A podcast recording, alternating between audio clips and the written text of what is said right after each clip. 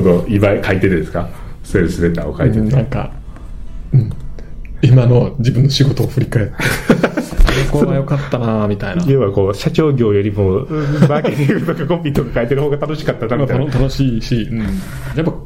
クリエイティブやってる時って一番なんか面白いじゃん。面白いですね。面白いです。しかもそれにものすごい時間かけられて、はい、そんな儀式までやりながらできるの。ああいいねみたいな。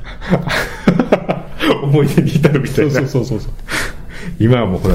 社協業もでも面白いって言ってありませんでしたけど、最近面白くなってきたみたいな。面白いよ。面白い。それはさ、社長業とか経営っていうのはそら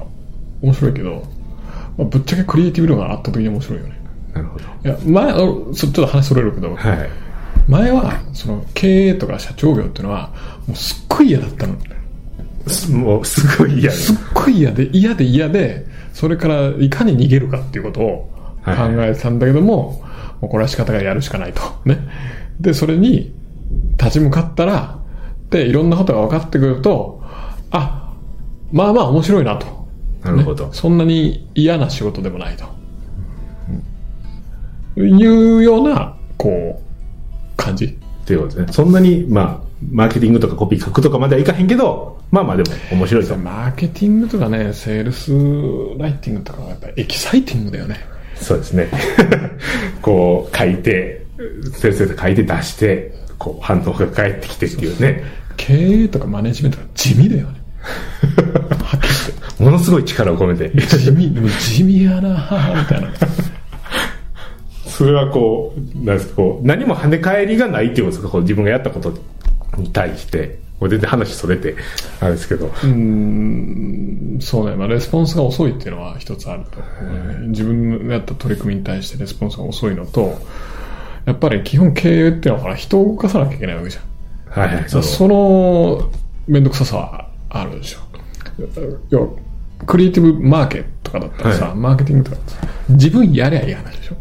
ああ、なるほど、そういうことね。セールスレター書くやったら書いて、うん、自分でやる。自分やったらさ、まあ、でき不できはともかく、やっぱ達成感あるやん。うまくいったら、まあ。できたーっていうのがまず一つあるでしょ、はい、で、それを出してみて、当たったか外れたか、うん、当たったらさらに、ウォーってなるから、ね、エキサイティングじゃん。はい、ないから、地味にやっていくことが、地味に詰めがったら、なんか、結構最近調子良くなってきたな。だから健康管理と一緒だと思う。ああ、はい。なんかいいもんをずっと食べてて、ちゃんと毎日早い時間出て早起きしてたら、そうなんか体調がいいかもしれない。ちょっとジョギングしたりとかね、エクササイズしたりとかしたら、最近めっちゃ体調いいなと。よく考えたら体調いいなみたいな。そういうなんか地味じゃん。あんまり面白そうではないですね。全然面白くないです。そうすると、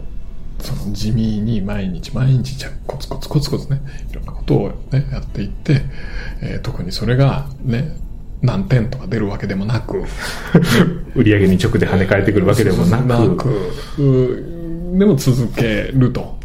いうのはやっぱもう本当にな健康管理みたいなもんだから、うん、だって今別に腕立てしたから何も起きないじゃん。そうですね、うん、疲れたっていう疲れた、ね、でもそれは5年後になると筋肉になってるわけでしょ。そういうことですね。毎日ずっとやってると5年後とそのやってへん時の自分でやったらもう全然違う体にはなってます。違う体になってるわけ的な話だから、その要は変な腕立てとかにもやってみたらまあ楽しい面もあるなという話です。なるほど。エキサイティングかエキサイティングじゃないかって言われれば決してエキサイティングではない。それはマーケティングとかセールスコピーとか全然エキサイティングさはある。だってヘッドライン変えたら次の日反応返ってくるんだよ。そうですね。で売り上げ倍とかになったら反応倍とかになったりするわけじゃない。そうですよね。この反応が倍になるっていうことは。ね、川山用したらそうです、ね、これが1ヶ月続いたらおーどうなるみたいなね。で実際それ起きることも全然ありますからね。そのまま2倍の反応でいってっていう。そうですよね。まあでも組織を大きくするには会社を大きくするには俺は両方必要だと思うよ。その、マネジメント、いわゆるマネジメントとマーケティングと、ね、マーケティングとですね、うん、こうマーケティングは普通に売り上げを上げると、うん、お客さんと、お金が入ってきてでちゃんとこう会社が生きながらえるっていうのがあるけど、うん、マネジメントっていうのは主にどういうふうなところに効くっていう感じなんですか。要はそれにレバレッジかけるみたいな感じ、要はね、例えば、まあ、簡単に言うとどんだけマーケティング上手でセールスレターが上手だったとしても、まあ、1人当たり上がる売り上げって3億ぐらいとか、はい、あるのよね、やっぱり天井というか天井が、はいはいはい、うん、実際、まあ、レバレッジいくらでもかかると言うじゃん、うん、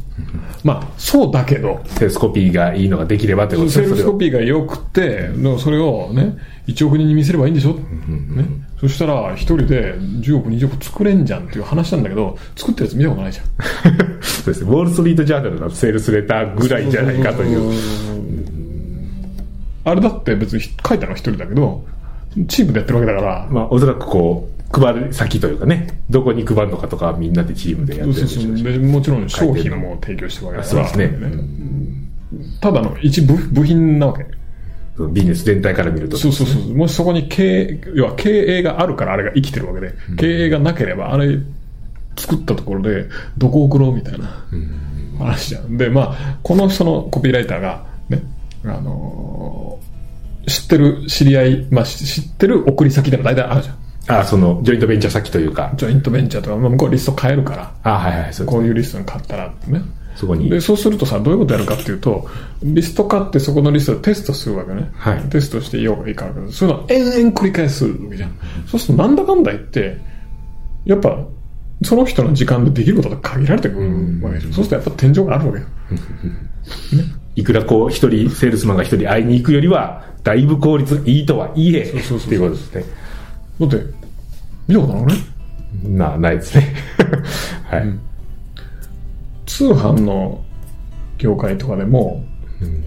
あの健康食品とかさ、ね、何百億とか売れたりするじゃん。でもあれでもね、確か一人何億ぐらいが天井だって考えた方がいいみたいな、あって、八津屋さんとか一人当たりが3億円とかああいうのがありましたけど、でもね、まあ、八津屋はものすごい例外だと思うんだけど、はい、とはいえ平均的に見たら八津屋月1億だっけ、忘れたな、年間1億だっけ、忘れたな、なんか数字出てましたよ ね、はい、とはいえ、まあ、月1億だったら年間12億だから年商200億だったら20人でできるから、そんなことはないね、多分年間1億だね、おそらくそうだと思いますね、うん、ちょっとすさまじすぎますね、その数字はそうすると年間1億なわけ、うん、じゃあ一人でやってたらさ、じゃあどんだけスーパースターだとしても、まあ、3億とか5億が限界じゃないみたいな。そうですね、まあ、3億ぐらいだと思う、現実的なところで、うん、むちゃくちゃ働いて、うん、商品提出業とかもまあ自分でしてということですよね、うん、そしたら、まあ、結局経営がなければマネジメントがなければ3億にしかならない、ね、でそれを30億300億にするにはやっぱ経営が必要なわけで、そうですね、でその3億っていうのも利益が出てるか出てないか分かんない3億円だから、あ、はいはいはいはい、売り上げの3億円だからね、うん、そこから利益を生んで再投資してってなると、まあね、全然違うその組織になるじゃん、うん、そうですね、だからなんだかんだっていくら言っても一人ある程度まで決まってると思う、ある程度以上は厳しいと思う、これなぜか分かんないけど、まあ、時間的制約だと思うね、レバレッジかけるって言ったってかけれないし、まあ、普通に考えて、今現在もそうだけど、どんどんどんどんさ技術進歩してハードル上がってきてるじゃん、そのライバルとかもちゃんとこうやってきて、ライバルもいっぱい出てくるし、要はじゃあ山田さんがセールスレター書いてこれを広告ね、じゃあ PPC 広告出しますと、出せないでしょ、ああ、その一人で全部やり方を覚えてとかそういうことですね、まあ、難しいですね、うん、めちゃくちゃ時間かかるんじゃないですかね、やったとしても、うんうん、で PPC でどんだけ頑張っても PPC の専門家と、セールスレターの専門家の2つの専門家同時になるっていうのはものすごく、まあ、不可能に近いわけですね、そうですね、うん、そうするとそんな中PPC とかああいうのはどんどん進化していくから、うん、わけわかんないんじゃない、 Facebook とかもそうだけど、新しくこうね機能がこう出てきたりとか、 Facebook が1年前やってたのと今全然違うわけだから、そうですね、ね、わかんないよ、勉強し続けないといけないでしょうか、うん、そうするとやっぱり一人でできないんだよね、で要は環境はどんどんどんどん基本的に悪くなっていくわけだから、うん、一人でずっと戦い続けると、そうやっぱり経営マネジメントしてそういう要は組織対組織の戦いになってくるから、うん、で勝てる組織を作らないと、マーケティングとかセールスとか武器だからさ、はいね、要は織田信長が鉄砲持ってるみたいな話じゃん、ね、鉄砲と騎馬隊だから勝ったって話だけども、勝てる組織にどんだけ鉄砲持ってたって、うん、織田信長がね、やっぱ頭良かったから勝ってたわけで、はい、三段式とかやってるから、ね、もしやってなかったら負けてたかもしれない。そうですね、うん、であるいはその鉄砲隊が少なすぎてとかね、うん、そしたら武田に負けてたかもしれないし、こうね、撃てる人数が限られてますからね、鉄砲で。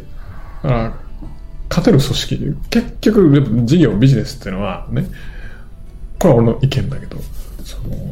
なんだろうな、個人でできるとかね、ネットになってフリーランスでいろいろできるとかね言うけども、言うても最後組織対組織の戦いになっていくと思うね。で、今個人でできるような業界っていうのは要するに未成熟だと思う。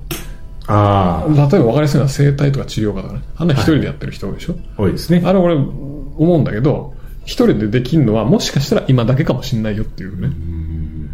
10年後もしかしたらどうなってるか分かんない。なんかすごい強い組織のところがこう誰かが作っていってこう組織化して、まあ、全国チェーンじゃないですけど、例えばそういうことをやったりすると今よりは明らかにこうしんどい業界にはなりますよね。そうそう。てかもうなくなるかもしれないじゃん。一般的にそれどの業界も全部そういう道をたどってきてるわけだから。そうですね。昔はさ、なんだろう、酒屋だったわけじゃん。酒屋、ああ、はいはい、酒屋とかもありましたよね。酒屋あったでしょ、はいはい、あれは要は個人商店だわけじゃん。そうですね。個人で事業やってたでしょ。今ないじゃん。そうですね、全部コンビニ、セブンイレブンで全部やられましたね。セブンイレブン全部やられたわけでしょ。やられました。同じこと起きる。そうですね。最近で言ったらこう駅の中にこうセブンイレブンが熱いこうキオスクの代わりみたいなんですかね。あれはに入るってなって、あれになったら。駅の近くにやってるコンビニとか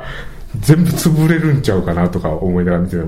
た。まああれはコンビニとコンビニなんでねあれですけど、まあでもそういうことですよね。なんかこうそういうふうな強い力というか、絶対そういう、だってセブンイレブン対酒屋だったらもう話にならないよ。まあちょっと勝てないですよね。勝てないでしょ。はい。でそういう必ず組織が出てきて、組織対個人だったら絶対個人は勝てない。で組織対組織の戦いになるでしょ。そしたら強い組織が必ず勝つから、いかに強い組織を作るかっていうことをやっぱ5年後15年後と見たら考えないといけないと思うのよ、ね、そうするとやっぱ経営しなきゃダメだ。でもまあそうですね、そういう業界本当に多いですよね。僕らが子供の頃に例えば本屋さんとかもあって、そうまあ純度とかが大きいとかできて終わりじゃん、全部なくなってっていうのはいっぱいありますね。なんかこう商店街とかもまあ同じみたいな。だってあれなんかもそうなんだっけ、イトーヨーカドーとかさ、はい、イオンとかさ、あんなもそうじゃん。弟近所の八百屋とかがさちょっとずつねやってたりとかね、はい、したのが、まあ、スーパーマーケットが出てきたりですね。ね、イトーヨーカドーみたいなの出てきたらもう話にならん。そうですね、うん、そしたらもう負けるしかない。まあ、個人でビジネスできるのってないじゃん、ほとんど。そうですね。うん、そうすると現状個人でできてて、まあ、よくさそのお客さんともいるけども、よくまあ個人で自分の好きなね、まあ、個人でそれなりに儲かってるから自分の好きな人生を、要はライフスタイルをね重視して、はいはい、こう遊びながら事業はある程度で収入を受けます。まあそれはそれでいいけども、将来どうなったかわからんぜっていう話だよね。その今はそれでいけてるけどっていうことですね。そう。そういえば僕も司法書士をやってる時に、うん、こう辞めたそのキャリアを辞めて、うん、他のところ行こうと思った理由の一つが。それでしたね、そういえば。あ、そう、どういうこと？はい、なんか、僕、司法書士で一人でやってて、まあ、僕がやってること、今もそうなんですけど、うん、結構一人で事務所やってる人が多くて、あ、まあ、3人とか5人とかいたら、うん、ちょっと大きいみたいなところだったんですね。で、そういう風なのがあって、で、結構、なんていうんですか、ああいう業界ってこう、規制で結構守られてるんですね。資格、例えば、受からへんかったらなれへんとか、はいはいはい、会でこう、とかあったんですけど、司法試験で弁護士の試験の方がもうちょっと弁護士増やさんと、はいはいはい、あかんっていうこうなんていうんですかね、国からのこう、はいはいはいはい、方針が発表されて合格者がバーッと増えて、うん、これから増えていくぞってなって弁護士の人とかもこうなんで取って弁護士の資格取ったのに就職できひんとかっていう状況になったりとかいうしてる時だったんですね。で僕の業界をこうずっとこう自分の中でこういろいろ経営のこととか勉強しながら見てた時に徐々にこう司法書士を組織化して例えば銀行さんとかお付き合いあったりするんですよ、司法書士って。で、銀行さんがこうお金貸したりするときに担保つけるのを、まあ、司法書士が出て行ってやったりとか、で、こういうふうにやったらいいんじゃないですかとかいうアドバイスしながらやったりとかいうのがあるんですけど、まあ、全国の銀行、全国チェーンの例えば三菱とかいうのがあると思うんですけど、そういう銀行が、まあ、いろいろ地区地区にあるんですけど、地区地区で繋がってたんですね。その、京都の支店はここの事務所とよく仕事をしてるとかあったんですけど、全国チェーンみたいな司法書士が出てきて、ここの銀行の仕事は全国全部僕とこがやりますみたいなのがこう出始めてきてたんですよ。で、これは、もし、まあ、この状態でずっと進むと、まあ、おそらく進むと思ったんですよ。例えば銀行ごとに、ちょっとこうやり方が違ったりするんです。そのやっぱりこう仕事の進め方とかが違ったりするんで、まあ、ここに頼んでたら、ものすごく仕事スムーズにいくから、ここに頼もうって、まあ、普通に考えたらなるなと。で、報酬とかも大体わかるしってなって、まあこれからこういう風になっていくなと思った時に、じゃあ自分がどういう風にしていこう、司法書士で何十年とか20年とかやっていこうと思った時に、どうしようかなと思ったら、選択肢は2つぐらい、3つかなぐらいだと思って、自分でこう大きいのを作ると。いうのと、大きいところをやり始めてるところに入って、で、そこでまあまあ自分も頑張るというのと、なんかものすごい専門的な何か分からないニッチの方に行ってそういう例えば本出して、こういうふうな専門家は僕ですみたいな感じでやると、まあ、この3つぐらいしか多分ないだろうと、この3つ全部どれもちょっとあんまりやる気せえへんなみたいな感じになってちょっと生き残っていく道がないなっていうのはちょっとあったんですよ。あ、そうなんだ。その自分のやりたいっていうのと別に我慢してやればいいっていうのはもちろんあったんですけど、あんまり自分でやりたいのがないなってなった時に、でもセールスコピーはやりたいというのがあって、なるほどね。ほんでキャリアを変えたっていうのはそれ一つの理由として、多分結構あんまり忘れてましたけど、大きな理由としてありました。まあでもそういう話ですよね。そういう話だよね。だって、司法書士みたいな変な要は資料で守られたとこですらそうなってくるでしょ。そうなってきてましたね。だからふと思ったけどさ、よくよく考えてもさ。飲食店なんか全部そうだよね。ああ、でもまあ、ね、そうですね。前は個人でレストランっていうのが多分主流だったと思うね。いっぱいありましたね。でも今どんどんフランチャイズになっていって、フランチャイズの方がめっちゃ多いじゃん。多いですね。ね、種類、ほんでこういろんな種類のフランチャイズが出てきてるとかいう。で飲食店ってよく言うけど、1店舗じゃ絶対儲からんって言うじゃん。あ、はい。3、4店舗やっぱ多店舗展開しないと儲からない。言いますね。はい。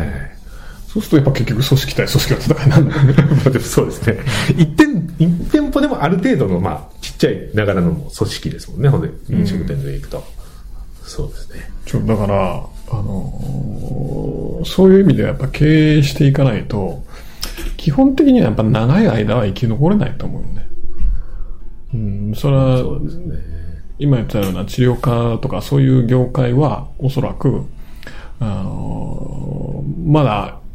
いわゆる戦国時代、軍友割拠の、そのうち織田信長みたいなのが出てきて天下統一するからでも普通はそういう流れになりますよね。で、織田信長がやっぱある程度の勢力になったらもう勝てないよね。もう例えばこうね、もう物量戦で負けてしまいますもんね。そうそうそう、大きくなってしまったらね、その時になったらもう遅いみたいな状況になるってことですよね。だからまあどんだけ今良くてね、個人でやってて、個人だからもう気楽じゃん。人いないわけだからさ。気楽ですね。ね、めっちゃ気楽でしょ。めっちゃ気楽ですね。気楽はいいけど、まあ将来のこともうちょっと考えた方がいいんじゃないでしょうかって感じ。気楽で金儲かってたら結構ハッピーだとは思うね。ハッピーというかね。楽だとは思うんだけど、そうですね、勤も楽で収入も高くて、でまあ、別に自分が、まあ、平日にね仕事入れなければなんかそこに用事があったり全部こうコントロールできますからね。ただ脅威はやっぱり常にあるというのは考えてもらわないといけないよね。そうですね。もちろん個人だからやっぱ固定費が少ないからある程度のお客さんさえいればやっていけるっていうのはあるけど、とはいえですね、じゃあなんで個人商店はどんどん潰れていったんでしょうかってことだね。そうですね。なぜみんなセブンイレブンになったんでしょうかみたいなまあもう家と同化したみたいな、もう店やってるのかやってへんのかわからんようなとこしかないですもんね今はね。そんなのもうなくなってきてるでしょ。田舎行けばあるけど、はい、ああでも そうですね、ね、都会にはないですね。もうね、もうないじゃん。はい、ないですね。僕の住んでたところがたまたま田舎やったっていうだけの話ですね。実際やっぱそういうまあ治療科ばっかり出してはあるけど、そういう業界はどんどん競争厳しくなってきてるよね。あ、今もってことですね。だってもう価格の叩き合いしてるじゃん、うん、なってますね、うん、叩き合いしてたら多分叩き合いに負けて潰れていってる個人のお店がいっぱいあると思うよ。まあでもそうやと思うんですね、うん、価格競争やってるところと、まあ、結構高めでやってるところと今ねこう二極化してるというのが現状かなと思うんですけど、うんうんうん。今週のレスポンスポッドキャストはここまで。来週もお楽しみに。